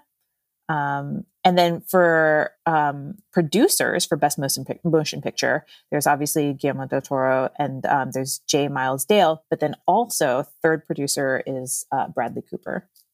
Oh, there you go. Yeah, and they those two um, have such a, a cute relationship where they are. I mean, just a lot of mutual respect since Cooper has, you know, obviously he's directed several films now, including um, A Star Is Born, and so you know, I think that they had a very like sort of um, mutual relationship in terms of like director um, and and a lot of like um, mutual respect between the two of them. I'm excited for them to do uh, a duet at the Academy Award, like uh, Lady Gaga and Bradley Cooper did, and That's people can wonder if they're going to smooch. That's right. Um, and then the writers on this are um, Guillermo del Toro, and then this this a second writer um, who is his wife. Oh, that's cool. So she's a film historian. Her name is Kim Morgan, and they've been married for a few years now. She only has a couple of things on her on her bio in terms of having written before this, but uh, yeah, I guess they wrote this together. That's awesome. Yeah. Cool. Well, uh, I, I think we could probably run through and, and just do everybody's opinions on the film. If you want to give it a star rating, you can. If you want to just say yes or no, recommend or not, um, start with you, Jesse. Sure. Um, like I said, I, I I would probably watch it again, especially if it in black and white. I would say it either a three and a half or a four star. I'm not. I'm. I have like a, a low rating system though. Sure. Um, but I would say I would I would definitely watch it again. I, I appreciate it quite a bit more, but it just it it's it's at, at two hours and twenty minutes. It's a lot. um, but but definitely I recommend it to people who love film. what say you, Chad? Yeah. Um, I enjoyed watching it. I don't. I don't think I would seek to watch it again. I'd say people should should watch it if they, if they feel like it. But like, yeah, I, I feel like from a story perspective, it uh, left me wishing you know lots of things, and it gave me a general sense of dissatisfaction at the end of it. Um, even though I love the craft of everything, um, I like Guillermo's style. We're on a first name basis Um, and uh and, and i love like the execution and clearly like tons of talent went into it there was just so many disconnects that like me I personally could not wrap my head around like Mhm. bradley cooper falling for these people that were like 10 20 years older than him uh, there, there's just like all, so many disconnects that like didn't line up from a storyline that i feel like just it doesn't work in a modern movie even though it's set in a different time period. Right. Yeah, that's that's sort of where I am. It's like I feel like if you like those film noir, like 1940s films, and you are cool with that sort of plot not being necessarily like fully examined in terms of Mhm. characterization, you don't have to necessarily know why people are doing something. You can just accept that they're going to do it. Mhm. Then I think you'll enjoy the film. It's also very dark in terms of its uh, what it says about humanity and sort of the the whole carny nature of it. The the tycoons in New York sort of buying these indulgences from this mentalist. Like it's a very dark film with what it has to say about the the nature of human beings. So prepare for that. I was I was not expecting to have like uh, a great moral uplift by the film, but I also wasn't necessarily expecting to to see Bradley Cooper turn into a geek. and uh, right. I would recommend it if you like the technical stuff. I'd recommend it if you're cool with a, a movie that's kind of a downer. Um, and I'd also recommend it if you just if you like those old timey style of films. Um, but if you don't like seeing babies in uh, bottles full of alcohol, maybe check something else out. Yeah. I will. watch So, Coda. to to that point about like the how how negative the view is of people a final note about um guillermo del toro's theme is that you know he's he says that all of his movies are basically about monsters and how like the real monsters are men, and this was his uh, first attempt. Yeah, and this was his first attempt at he said like really tackling that head on, where there aren't any metaphoric monsters. There's this is really his first film where there's no fantastical aspect it's all like ba- based in reality and so like the monsters truly are just men it's, there are no like actual like you know um fantasy style monsters in this movie Maybe Guillermo is a terrible monster. you know what i was when i was watching this he seems delightful Yeah, he seems like a lovely person. he Yeah. seems like one of those people who is just genuinely like kind and sweet and just happens to have a very twisted like you know sense of of style or or, or art I think that'll wrap it up for us today. That was a, Yeah. a lot of fun. yeah, Yeah. that was that was great um, thank you so much um, again chad for joining us this was this was awesome and it's always great to have people joining in for the conversation at the end too Yeah, for sure. I, I love a reason to watch a film like a homework. Reminds me of my, my art history Yeah, days. that's why we're doing the podcast, is so that we have the excuse to do it ourselves. So, Yeah. that's Yeah. right Otherwise, it's just me with my wife saying, eh, I don't know. i joke that forrest basically like we started this this film so that we could just have homework every single week Oh, but like in a good way in, you in know a fun way. yeah. Fun projects. Um, thank you, everybody, so much for listening. Please take a moment. Um, if you haven't already subscribed to our podcast, you can rate us, you can review us, and then follow us on Twitter. Um, we're on Twitter at The Cross Cut or on Instagram at The Cross Cut Pod. And uh, tell us what you thought about the movie. Yeah, and next week we're going to do our last Oscar nominated film before the Oscars hit, uh, which is Mhm. going to be Power of the Dog. That's right. Rough, rough. That's right. Right. Bye. Bye, everybody. Bye.